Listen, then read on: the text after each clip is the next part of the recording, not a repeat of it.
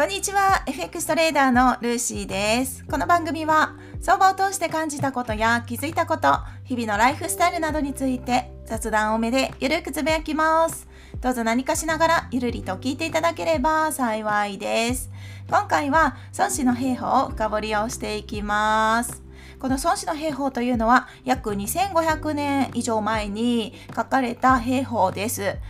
しかし現代のビジネスパーソンにも多く適用できる成功へ導く書籍ということで FX ともリンクする場面がたくさんあるので深掘りをしていこうと思います。今回のトピックは戦争とは騙し合いである。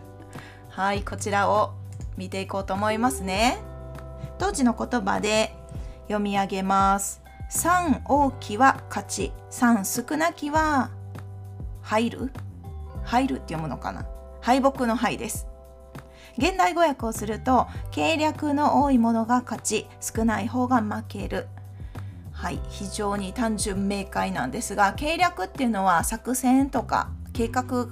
がいろんなパターンを持ってるっていうことかなと思います。これを FX に置き換えるとシナリオを準備するっていうことにも言い換えられますかね？シナリオっていうのはトレードルールトレード戦略そんな感じでしょうか。今日どうやっていくのかっていうねトレードの予定を立てることになってきます。それがトレードの予定っていうのは一つだけじゃなくっていくつかを持っていくつか持っていく必要があってなぜならば FX っていうのは値、値動きがあって値幅を切り取って利益を獲得する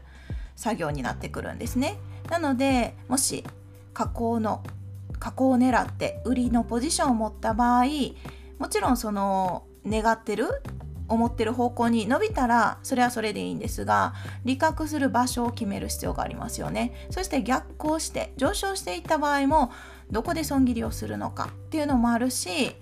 えー、っと売りのポジションを持ってて加工した場合に利確までいけばいいですけどその前で折り返して上昇してきた場合は一体どうするのそんな感じで、まあ、最低でも3つのパターンを決めておく必要があるのかなと思っててシナリオをね準備するの。そうなんですそんな感じでやはりしっかり計画を立ててるものが勝ちやすく計画を全く立ててない人が負けやすい。これはまさに私過去の私じゃないかって。自分でツッコミを入れたい感じですけれどもそうなんですよ。そうなんです。FX に置き換えるとこの戦争とは騙し合いであるのね。騙し合いっていうのはちょっと言い方が違うかもしれないけど値動きの方向で、ま、決まるのは多数決じゃないですか。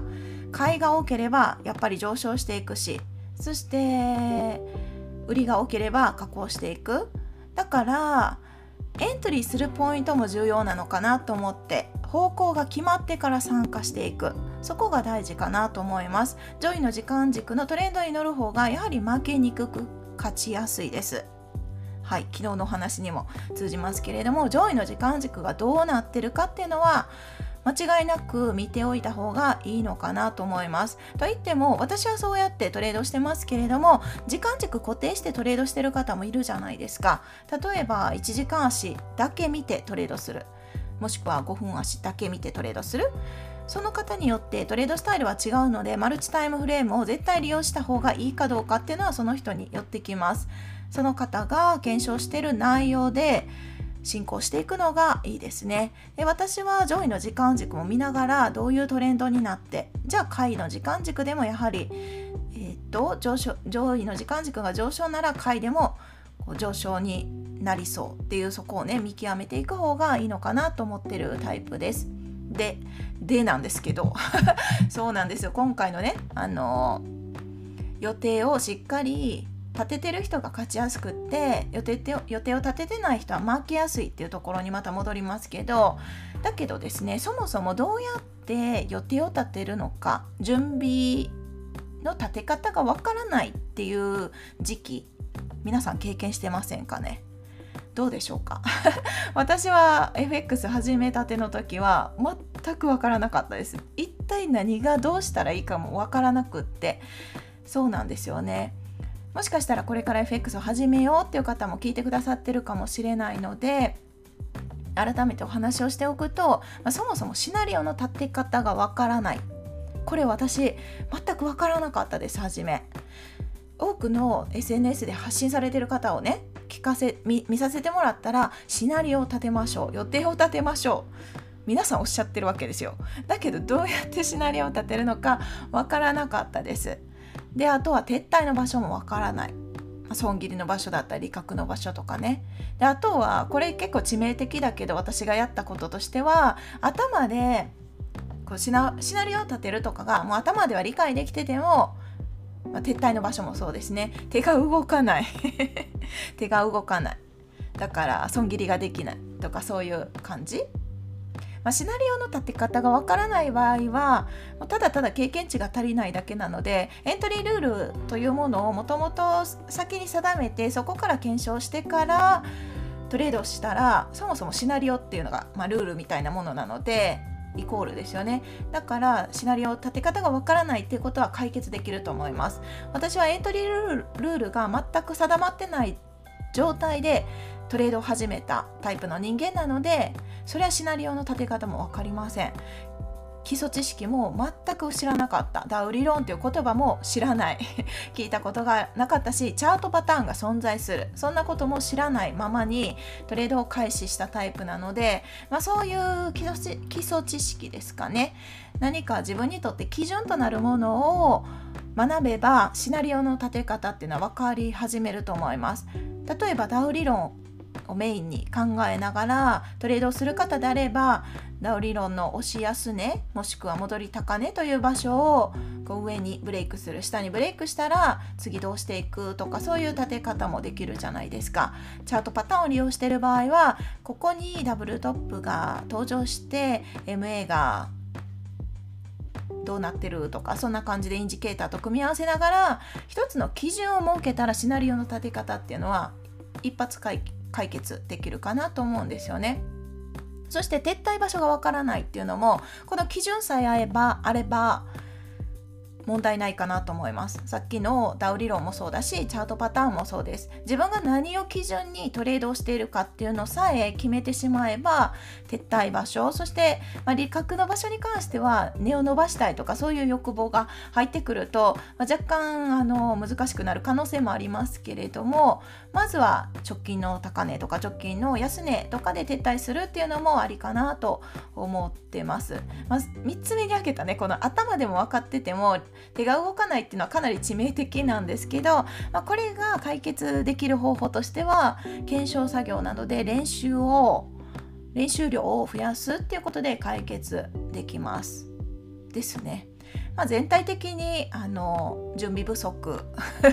準備不足。そして経験値が足りてないっていう証だと思うんですよね。この今挙げた3つですね。シナリオの立て方がわからない。撤退場所がわからない。そして頭で理解しても手が動かないっていうね。そう。これらにこれらの状態の場合は負けて当然だと思います。そして勝ってるのは偶然。だと思っていいかなと思っててもうまさにこの3つね。私も経験があります。す。そして負け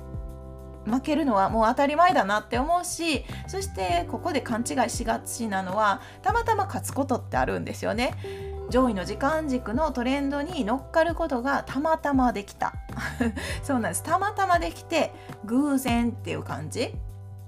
そうそう。だからそんな時期にはですねなかなか再現性っていう言葉が適用できないのかなと思ってるんですね。でもこれももちろん検証だったり練習量を増やせば解決はできます。一つずつ解決することができるのでそう。今こういう状態になってるって思う場合は是非ですね練習練習とか検証の量を増やしていけばいいのかなと思います。ということでこうまとまとめるとですね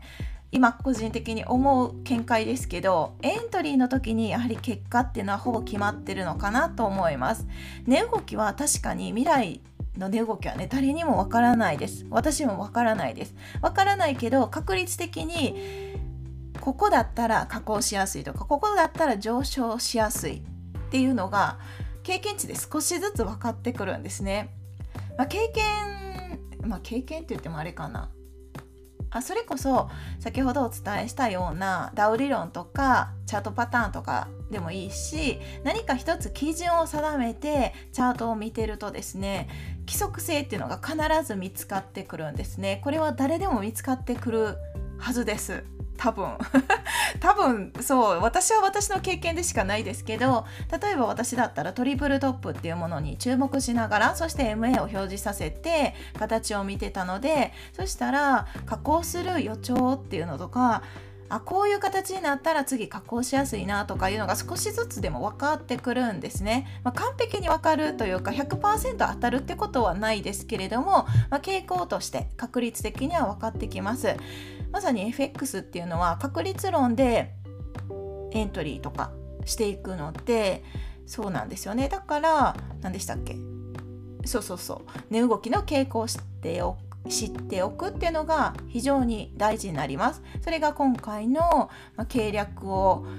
立てていくシナリオをしっかり準備してからトレードをする。そうエントリーするだけがトレーダーの仕事ではありません。エントリーしてない時の方が実はやることがたくさんあります。学ぶこともそうだし練習もそうです。